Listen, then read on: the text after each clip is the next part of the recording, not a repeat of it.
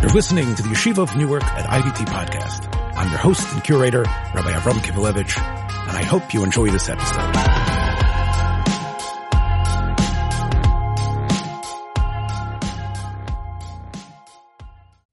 Rabbi Reuven Yeshua Poupko is on vacation, and because of that, I went back into the vault and I discovered something which I think is relevant for this winter time. It's a discussion about the snowbirds, those who go down to warmer climates and are yet are still active members of the shul when they come back, how that affects that dissonance between being missing half the year, and in general, what life is like in the Northeast in the cold weather versus people who live in a more temperate climate, especially as how it might affect their involvement in religious activities and in the shul. Uh, there's also a little football discussion. Some of it, of course, is no longer uh, relevant, relevant because the players are no longer either playing for that team or have retired. But still, I think that you will find it interesting, a throwback to perhaps a time that we weren't so stressed, a time that we weren't so embroiled in difficulty. Anyway, here it is. I hope you enjoy. 40 years of. This is Emeritus Rex with Rabbi Reuven Poupko from Montreal, Canada. Hello, I'm Avram Kivelevitz. And I woke up this morning here in Jersey, uh, Rabbi Poupko, with a slight snowfall. And it got me thinking about something that uh, I think has been knocking around in my head for a while. But walking in the snow uh, reminded me that let's go back to a world pre-COVID um, when uh, people actually the world came. was a beautiful place. We are on the verge of utopia. yeah, well, a world where people were coming to shul, people were meeting you. It wasn't Right. virtual as it is today. And we know that there was uh, in many of our communities, especially let's say where you are up. You know, I'm in Jersey. You're in uh, uh, Montreal. I think you're about 400 miles or 450 miles north of me. You know what it means to live in a community that's battered by weeks by intense cold, snowstorms, blizzards, etc. I lived in Chicago for 20 years. I know that as well. And we realize that a, a certain amount of the pop, certain section of our Jewish population, especially as they're older, and usually I would say those that have been smart enough to put money away, some of them actually extremely wealthy, they leave during the winter. And we used to call them snowbirds. I think they're still called that. Um, and they have either a second home in Florida, usually, but I assume now it's already extended to uh, California, Arizona, Vegas, um, maybe Eretz Yisrael as well. And these people uh, are, in a way, some of the times people who helped build the community. But now, as they've aged, rightly so, they feel that they want to take care of their health and they want to have perhaps extend their life by not having to be out there uh, in, in the driveway uh, shoveling snow and risking a heart attack. But what I was thinking about was, and I've seen it in my own eyes, is that these people have a little bit of a disconnect from the dynamic of the shul. On one hand, uh, they have a great history with the shul, but not with the present. The present shul might be the people who trudge through the snow, put on the very all the layers of, of clothing, get to the shul, make the minyan. The young people that now have can afford a house or a small or an apartment are now part of the uh, part of this uh, the, the the shul in the northeast or wherever it is in the north or the midwest. And the snowbirds really don't even know them. The snowbirds aren't part of it. And then around Pesach time or so, the snowbirds land again, and sort of like uh, I, I'm reminded of the classic Dr. Seuss um, uh, story, uh, Horton uh, hatches the egg, where uh, Yeah. Daisy Head Mayzie leaves the egg for the the dolt uh, Horton, who stays on that tree and keeps the egg warm, and then after she when when she realizes that it's time, she flies back and she wants to try to get her her child back, and of course, the child turns into a a combination elephant and bird. But I think the the, the metaphor I think is really inspired. the, the snowbirds leave the egg to the the people who don't have the money yet and the young people, and then they want to come back like Daisy had Maisie and uh, and reap the benefits of being a full shul member. Right. So I know that you live in Montreal. I'll tell you, you know, how, how do you react to this? Right. I'll tell you something funny before I answer seriously. When I first moved to Canada, it was in the '80s. You know, the Cold War was still raging, and uh, and, and I was astonished. Well, first of all, there's an enormous amount of snow. I mean, I grew up in Pittsburgh, I, and I lived in New York. I, I know what snow is, but there's an enormous amount of snow in Canada.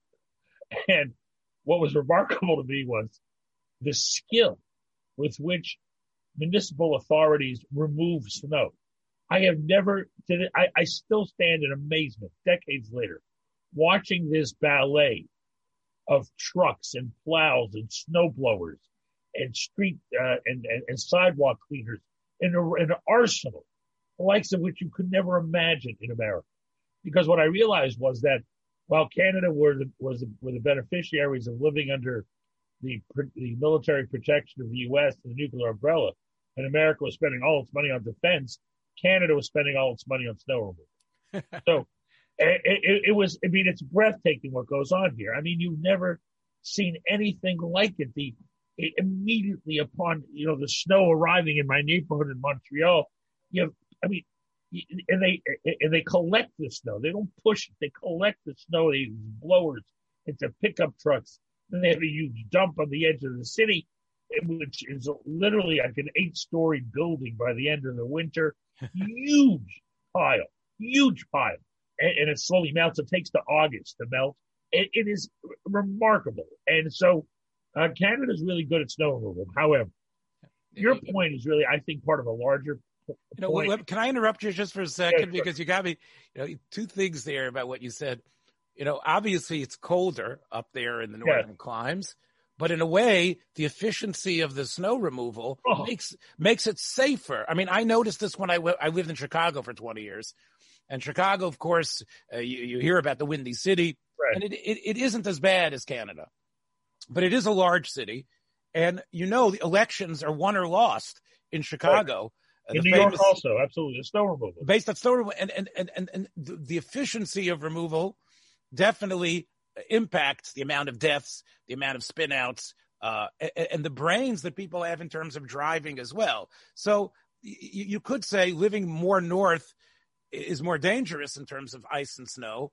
But in a way, because of the efficiency of, of, of places like that, it actually needs to be, I, I would say places more in the middle right, are the trouble. Right, absolutely. Yeah. I, but I, what's interesting is here in, in Montreal, people are disappointed when it doesn't snow because they want the, you know, the uh, they want to go skiing, they want to do cross country skiing, and they want the snow. They, they've embraced the winter, and uh, and also no Jew I know ever shoveled his own driveway in Montreal. They all have Italian snow removal companies, so they don't really exert themselves too much. Also, when we were kids, um, not that people leave their cars outside anymore, but at least during the day, maybe, you know, cars wouldn't start. It'd be so cold. So you had the jumper cables in the trunk. You don't see that anymore. The cars are so much better. You know, I, you know, I leave my car outside my shul over Shabbos. It's minus 30. It's minus 30. And I have a regular Japanese car and I get in and it's never not started. I have a auto club membership for decades that I got when I first, you know, learned how to, you know, got my car or whatever. And I, I've used it a couple of times, mostly for other people. Sure.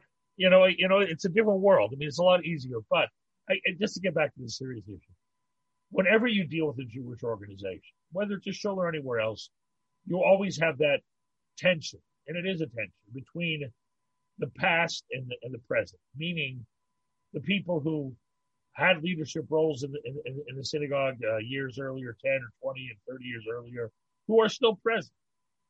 And, and some of them always feel resentful that they're not getting enough credit for what they, you know, some people, and they're resistant to change. We always did it this way. Um, also, very interesting, synagogue constitutions that lay out the executive of the synagogue uh, often were anachronistic in, the, in, this regard. In other words, you go to a typical Jewish organization, let's say, uh, I don't know, uh, Canadian Friends of uh, Tel Aviv University or uh, social service organization. So there's a constitution and there's an executive, and then um, and, and then there's uh, term limits or whatever, and how to vote and who gets to vote. Okay. Every and most organizations have a clause that says the past president is part of the executive, right? In the two years after his term, whatever her term, they stay as president. They stay on the executive.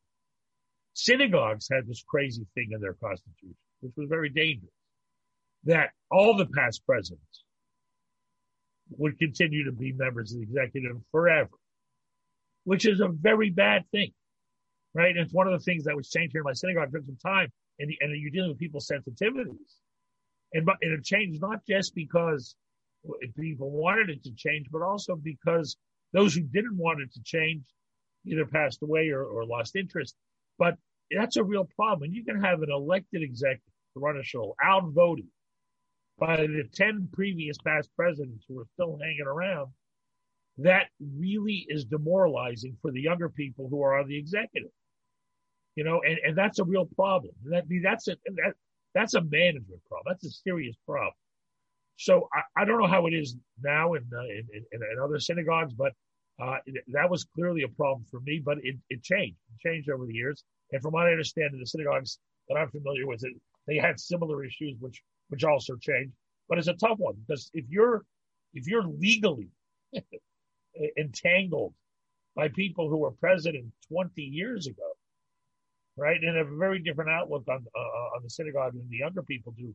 When I'm talking younger, I don't mean their children. I mean talking, you know, people 30, 40 years old. It, it, can create a lot of tension. So, how do you honor the past without being handcuffed by the past? And that leads into the snowbird question. The older people go away, right? They come back. I remember I used to have a, used to be a much larger number of people who, who did that. Today it's a little bit less. What I mean it's a little bit less.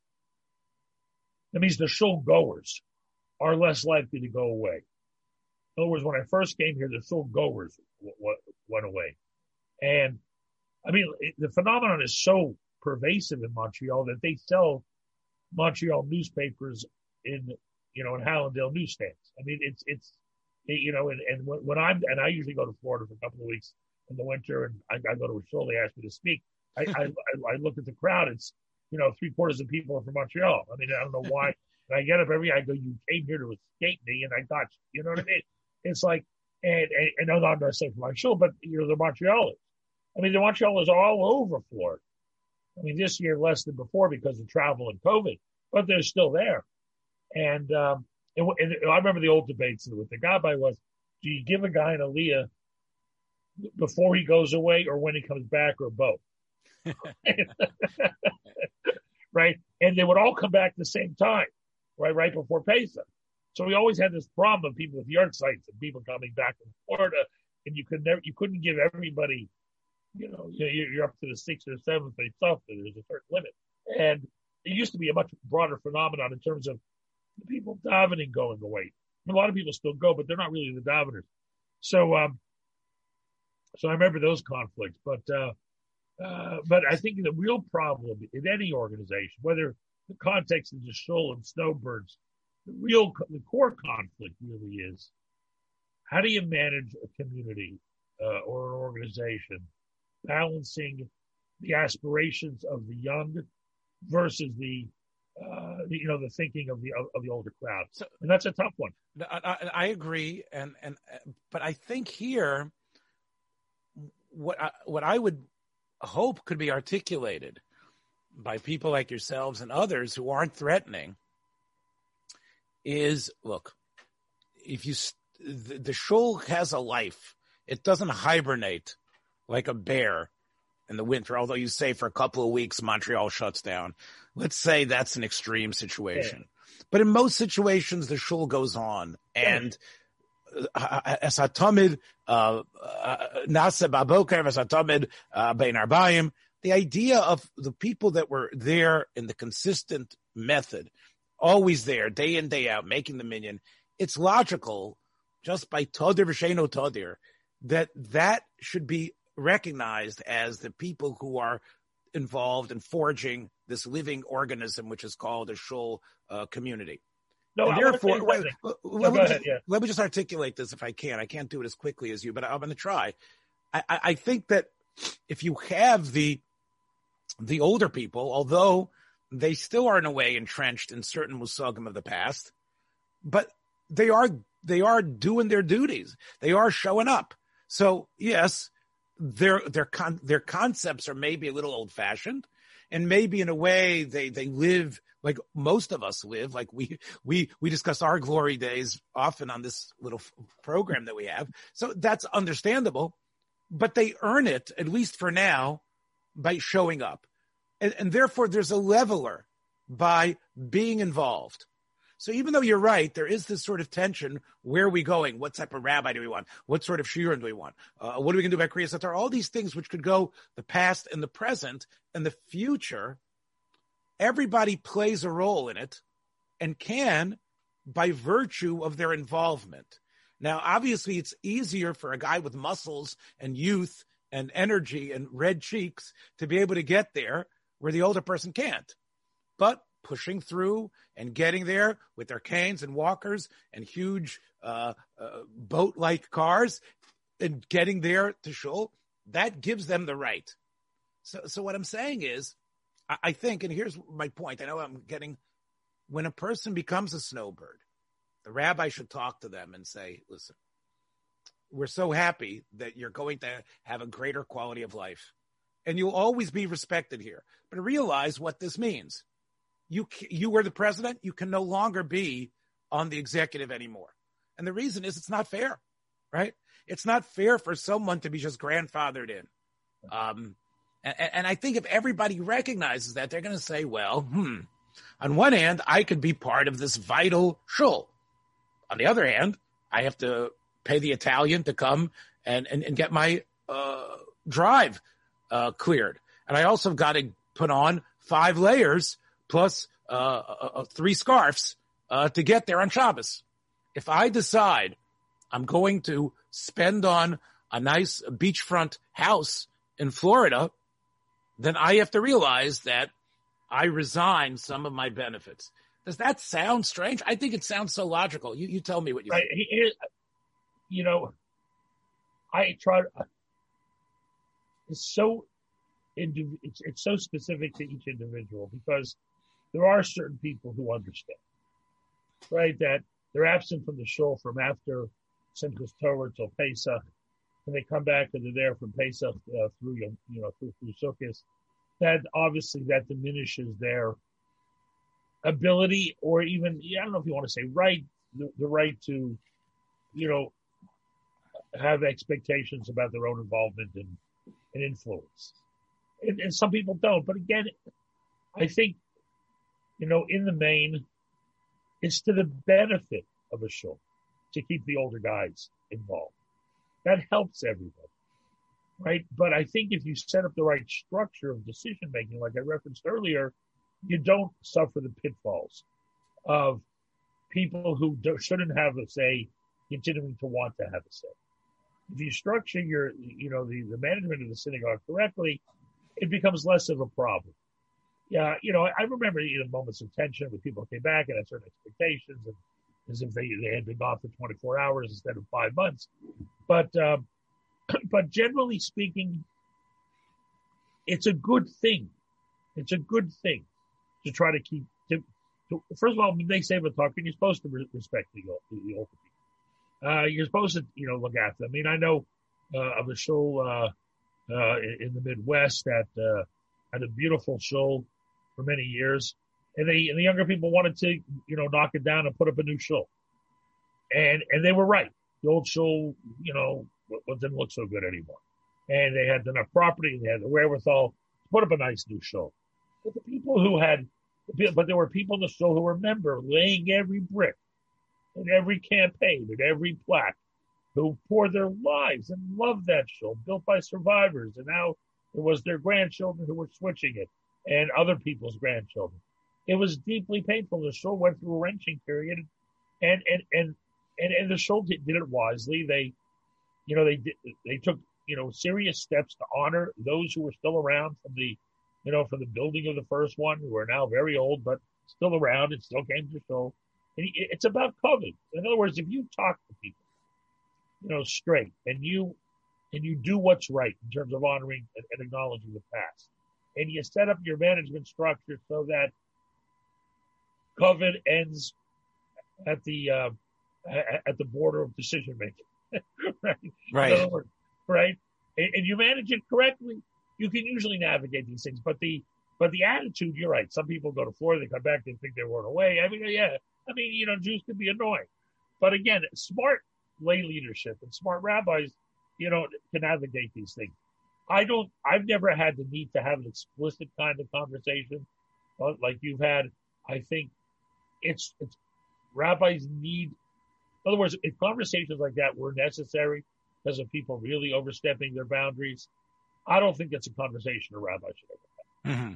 I, I, think that you know lay people have to manage that. Yeah, well, I, I, maybe you're right. Maybe it's not the rabbi. I, think what you what you're saying, of course, is part of the the struggle of, of, of human existence, which is recognizing that our time here on this planet is limited till we go to our reward, and how much we want to hold on to the conceptions that we were raised with, and how much we realize it's for the future. And again, it plays out in a shul as well as it plays in, in, in, in the in the larger society again, I don't want to talk politics today because we've talked about politics so much the last couple of weeks, but that really is one of the dynamics that we have been discussing in politics, which is again crazy. You know, we we we are uh, going to have the inauguration of the oldest uh, person ever to assume the office of president of the United States. And yet we realize that uh, uh the, the, great voices that are were that, that pushed his election were young people, uh, people that uh, are, are looking for a whole different view of the way the planet should be. And I think that's what we're talking. You're right. And, and, knowing how to walk that balance. By the way, if you ever talk to people, I don't know if you have this, you ever had exposure to this, you know, uh, these are legacy institutions, you know, where, uh, and, and, I don't know if they're really as popular as they once were, but, you know, golf clubs, you know, the sure. Clubs. So they're Jewish country clubs. Right? I know, I know. I've done some hashgachas there. I've done. Right, I've, so, I've, oh, I've, overseen hashgachas at. So you understand? You you talk to the people. It's the funniest thing. You talk to the Jews who run the country clubs. It's the same dynamic as a shul. In other words, you have younger people and older people. You have all the past presidents who feel they built the place and therefore should continue to have a say, versus the younger executive that certainly you know contributes, but uh, you know they, they weren't there from uh, from from the beginning and you have the same dynamic. It's it's a dynamic of old versus young. I'm sure you have it in businesses, and uh, and I think there's no if younger people can be respectful and older people understand that you have to give younger people uh, the room uh, uh to lead. It, it, can work out, but of course you have people who who are younger people who don't know how to have derech eretz and don't know how to show respect. And you have older people who continue, you know, who are uh, you know, who, who still feel the need to have their opinions listened to, uh, not just listened to, but adhered to. So you, you, so it's a problem. It's a problem in every arena. You know, but again, I, the snowbird question shows a little bit different, and I want to get back to what you really wanted to talk about, which was, it, in other words, the old time community, where people got up to, you know, you know, we're together, and you know, and the younger people, everyone, it was it was an organic process of eight is, is disrupted by some of the things we do now, which is, you know, we go to Florida for a few months, uh, go to Israel for two months, and and and the notion of Kehillah has certainly been dented by the modern, the wealth, uh, the ease of, of, of escaping. And, and, by the way, I think we mentioned this a few weeks ago, maybe more than that, when I was talking to you about bar mitzvahs, right? Where families who, have been in your shul for 20 years, their son has a bar mitzvah, and instead of doing it in the shul, they want to go somewhere. Like they want to go to a hotel to do a bar mitzvah or Israel, do a bar mitzvah. And when you speak to the younger people today, especially about the notions of community, and even though, you know, Mr. Schwartz sitting there, who you don't know who you barely said good Shabbos to, he has seen your kid grow up. He deserves the nachas to see the bar mitzvah, right? Which I believe, I believe that strongly. That's a killer because every Jewish child is, is, is, they're all our children, right? And, and that's just how it was. You're in a community, you, You see the kids grow up, you see, you get nachas, and this escape from community to do a sim, a private simcha. It's part of the same dynamic where Kehillah is dented by our prosperity and our and our ability to to escape and, and to be elsewhere. And between spending several months somewhere winter and several months somewhere else in the summer, you're in the uh, if you're in, in Manhattan, you're in uh, you know you're in uh, Palm Beach for three months in the winter. You're in the Hamptons for two months in the in the summer. I mean, so people don't have that address. A lot of people have lost that sense of rootedness. Rootedness is lost, and that's a and that's a, a pervasive problem. Right, and, and I think it diminishes responsibility and solidarity. It's exacerbated by the actually our very first conversation that we had, if you remember, uh, on the on principle program about shiurim and and and and where do you go? Does the is the shul servicing you right. in, in a total way? The virtual realities that that exist, the multiple platforms, also chip away at this, as we've as we've as, as we've said, and therefore, especially coming out of COVID, I think there's going to be a, a reorganization that we talked about, and and shuls will suffer. You know, speaking about that, you know, Montreal, wonderful Jewish community for years. Uh, here in Jersey, in the Northeast, in Chicago. Um, but you know, if you think about it, um, there are a lot of people who say, "Why, even at a young age, should you have to deal with uh, snow and ice?" Right. We know that the housing market in Texas is is is, is wonderful. Florida, the taxes and, and other things Okay, you have to put up with. Remember the giant palmettos. You remember those. you remember the the cockroach that ate Cleveland. You remember how giant those palmettos were there. Um, they name an expressway after the giant cockroach. I don't know why exactly, but but but the point is is that you have places to go, and you wonder, hmm, maybe as we consider post COVID what our city should look like, maybe the debate again should be should be should be raised does it really make sense? I mean, the investments that we put into these into these northeastern places, maybe there should be this idea uh, of moving towards, if it's if it's possible. no, and there won't be any snowbirds. Everybody will will live the temperate. Now, let me let me just balance that by something I mentioned to you before we started recording. It's one of my favorite Sfornos. You know, when the Sforno tries to think about what changed after you know Noah's time uh, at, till afterwards. Why did that generation uh, of Noach? Why were they the most uh, the most uh, terrible uh, and Why did they almost destroy the planet with their ideals and with their sexual uh, picadillos and everything? Well, picadillos is a, is a, is a euphemism for what they were doing, right? They were actually, yeah, they were getting it on with all the animals, etc. Like, no, no, no, like, no. The point yeah. is, why did it change? And what what what is going to stop the human condition from reverting to that? So the Sforno says the pasuk in Parshas Noach that says that Od Kol v'Kor v'Chom. There's always going to be these seasons that are clearly demarked. There's going to be kor, cold. There's going to be chom. There's going to be heat. There's going to be period of intense kayets, like at the end of the summer, where all the fruit is drying up. There's going to be periods in the early winter or where, where, where, where, where you have crops that are choref that are going to come out. So in other words, the Torah describes seasons, which the Sforno says did not exist beforehand. And of course, this Sforno, as you know, is used to explain the age of the world. That maybe the, the way we do carbon dating is based on the uh, uh the fact that the world went through a change, but before the flood, things were different. Anyway, the point this Sforno is making is that when you have a temperate climate, where everything where you don't have this winter times, you don't have this this this boiling summer, that mankind is actually is actually ill served because there's so much free time, so much ability to sort of just enjoy yourself.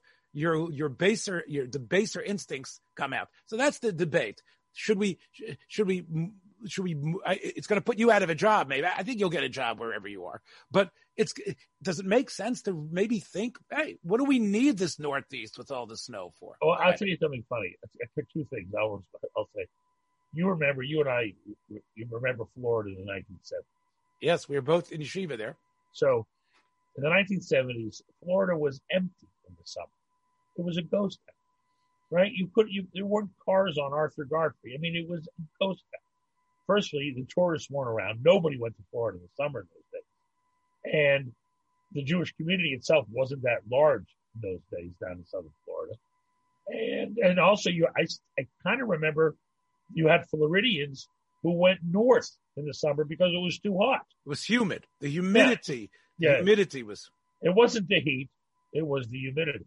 Anyway, so the uh, By, But by the way, I just want to, I just want to tell you during those periods, I remember frolicking on the beach, uh, together with Chassidus She'enaklach, the Meisels. Uh, Right. we, used, we used to run to the mikveh at the Seagull Hotel Yeah. every Erev Shabbos because it was empty and we would run. it was empty. It we was had a free run of those hotels, right? We used the pools, the Crown, the Saxony. We had a free run because there was no one around. There was no one around. Today, Florida became a 12 month a year experience for people. It's radically different. The kosher hotels no longer exist because everybody had rents a condo or has a condo, and and uh, you know the, the days of the Crown, the Caribbean, and the Saxony are gone. I mean, I love those places; they were great places. They don't exist. I mean, who needs a kosher We got to mention the Fontainebleau. We got to mention the Fontainebleau. I mean, who needs a kosher hotel when you have? When we were down there, were there any kosher restaurants in Florida? Yes, there Hey, were, but You have more kosher restaurants in Southern Florida, from Hallandale and Fort Lauderdale South, than anywhere in the world. And people, and, and the people who went there in the sun, in the winter, their kids have moved, as you say, permanently.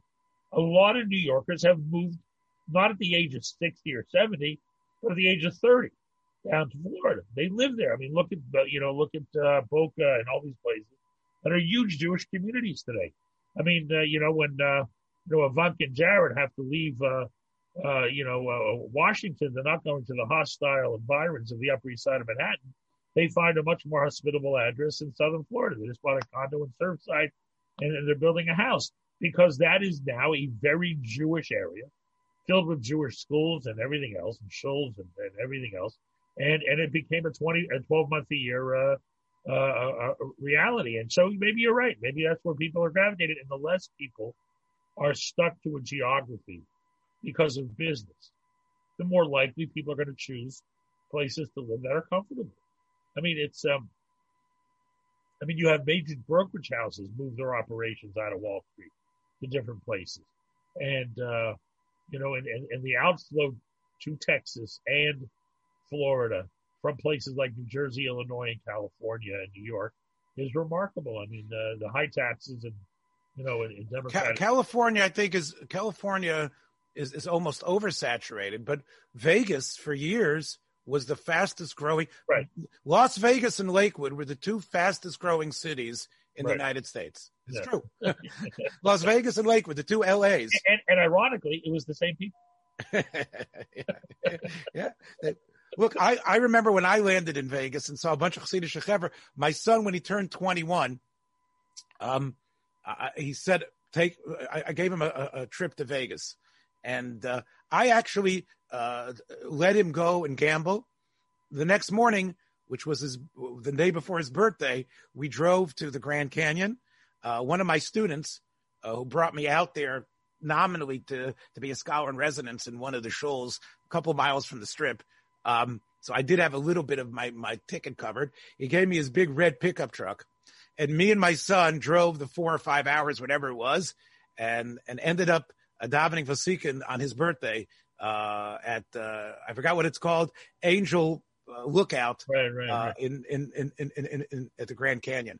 So, but I remember when we landed at the airport in Vegas, a bunch of guys with, with, with Payas and Burton were there as well. So, um, you know, You know the old joke. What you you know the old joke? uh, the only old, listen, we're both old jokes, but go ahead. The old. I know myself and I know you. We're, we're the, I'm the, we're, we're the two oldest jokes around, but go ahead. Right. The old, it's a really old joke, and it's not even a good joke. About the chassid who wakes up one morning, decides to give it all up and go off the derech, shaves off his beard and payas, takes off his yarmulke, gets rid of his bekisha, puts on a nice fancy suit, and takes the first plane down to Vegas. He gets uh, looking non-Hasidic, I would say. Gets and takes the shuttle bus to the uh, to, to, to the to the uh, to the Mirage. Gets off the shuttle bus and a car hits him, and he's lying injured on the road. And he says, looks up to Shamayim and he goes, "Oh, you're a Bnei Shalom. I didn't even do anything yet." And God looks down and says, "Oh, Moshe, that's you. I didn't recognize." it's an old joke, anyway. but uh, we, but we know both of these again. You know, in Lakewood, I think Lakewood, you know, has such a yeshivish heart, and and the, the, the housing is still affordable enough. Communities are enough. Lake, Lakewood is probably going to have growth for a while, but uh, uh, unlike that sort of the artifice of the yeshiva community, which has its own uh, power, the old time communities, we, we might see a shutting down of some of these larger shuls in the Northeast. Well, what is it? What is what is very interesting? In other words, just like lower taxes is a draw for the general world to move to places like Florida, what is a draw, for instance, for frum people is finding a state with voucher programs. And you see this dynamic in Ohio. Ohio has vouchers, where in certain neighborhoods you get you have to pay much less in yeshiva tuition because the you know because the government will fund a voucher program in places where the public okay. are doing well or wherever. So you have this huge influx of people to Cleveland, for instance. Yeah. Because of that. Yeah, All right. Voucher program. So you have that dynamic also, just the real estate costs and the tuition costs in New York push. I mean, what is what are the number one triggers of Aliyah today amongst the modern Orthodox? Is getting free education in Israel. That's right. You know, if, I mean, I, I have a friend of mine. He's a doctor, he has a big family guy in. He moves to Efrat, and he's still a doctor in America, sitting in the basement of his house in Efrat because he does telemedicine. He's running three ICUs in the Midwest from his wow. basement in Efrat, and he never has to put his pants on. you know, it, I mean, it's unbelievable. And, and and because of technology, you're able to be anywhere you want to be sometimes, depending on your career. And what's pushing people to leave New York is not is as much the bad weather as it is high tuition costs. So, uh, so I, I, you didn't take my bait on this, and, and, I just want to close off here. Sure. You didn't take my bait on the advantages of the Torah when the Torah writes it's good to have these seasons. It's good to. I don't have... know. I can't figure that one out. I didn't take that because I'm confused by it. I'll tell you why. I'm not sure what it means. I don't know. I've always lived with seasons. I know that Israel's seasons are much less dramatic than Montreal seasons. So I don't really. I'm not. There's no. I mean, listen. culturally, we do associate warmer climates with a more of a relaxed lifestyle. And, you know, whether it's California or Vegas or Monte Carlo, it's, that, the Sparta certainly does seem to have a point. And when you think about it, that place, places that enjoy beautiful weather the whole year round are not generally associated with rigorous discipline. Let me put it that way. Right. And, and so he has a point. I just don't know how it plays out. I mean, I listen. Jews have lived in some really weird places, and you know, I was in Vilna for Shabbos once in, in, in the 80s in the summertime. And I don't understand how people live there because Shabbos wasn't over ever. I mean, you went to sleep and the sun was still up. I mean, I don't understand what was going on in Vilna. I still don't get it. I'm sure if I looked hard enough, I'd figure it out. But I, I, I didn't make up Havdalah until I woke up Sunday morning. Wow. I mean, it, it's impossible. You know, it's still light. And, and, and, we and we know the poskim spoke about the intense cold which basically obliterated the mitzvah of, of sleeping in the sukkah. So, right? right. Well, again, it, it, was, you know, I mean, there's, uh, you know, there, there was, uh, you know, the, the Butter, and that was probably the reason. Very few people, although there was one group who, who, who made up a story about it being religiously triggered, you know, because of well, well and, again, and, and, that also, so so I agree with you. If we look at Eretz Yisrael as the template, so maybe what this Sforno me, it's got we in moderation but but the extreme the extreme conditions of Montreal, uh, Chicago, or many of the other places we talked about are really unnatural. So really, it, it, it maybe isn't a bad thing uh, about this. Well, I'll tell you something funny. You know, I'll tell you, in all my years in Montreal, I can't think of any time we closed because of the weather, and that was what's astonishing. In other words, I would wake up in the, mor- in the morning. We would dive around a quarter to seven in the morning, and there'd be a new blanket of 18 inches of snow that you had to push through and drive through and everything else to get to, to get to shul. And people did it. I mean, every single time I, I'm in amazement, so uh, at like it was, in other words, you would almost be mocked for being a weakling if you didn't do it, right? It's the snow. You live in Montreal. This is what you do. But I'll tell you that one of the most uh, most common things you would hear on a day like that is a younger person saying is, why didn't Isaiah come here? He could have gone anywhere. right. You know, Yeah. It's, you, you hear that a lot, but, um, sure. but it's think- cold. yeah. Yeah. The, It was um, certainly, it's almost like a macho thing in Montreal. Like no matter how bad it is, we're going out. No matter how much snow there is, we're getting to Shul or we're going wherever we have to go. I'll tell you one of the things that um, I, I sometimes think about um, is, like you say, there's the effort and there's also the time. You know, the, the, the greatest gift we have, our, us old timers realize, is time. The amount of time that it takes to even put on a second layer, or to shovel out, or to scrape the windows. There is something to be uh, argument to be made about the advantages of making use of that of that time and doing it in the best possible way. And I think that's, um, you know, on one hand, if, if you are living the life of the mind, that's another half hour you could have learned, another Right. half hour you could have taught. But like the Sforno says, if you're not predisposed to to doing avodas Hashem, then maybe it's okay that you had to struggle to get things done. And maybe in that struggle, that itself uh, changes you, makes you appreciate the shul, makes you appreciate what you had to go through to get there, and, and maybe even gives you a love of the other people around you who who have gone, who've done the same things. Sort of like, um, I'm sorry for putting salt in your wound. Sort of like the people in Green Bay who, um, who when it was snowing, uh, would go all to the stadium, and everybody would go help to to to You know, make I- sure make sure the snow, like the whole sixty thousand people of the city, would march to Lambeau Field to to clean the snow off together and share in uh, the glory that was the green and gold. But I want to tell you something.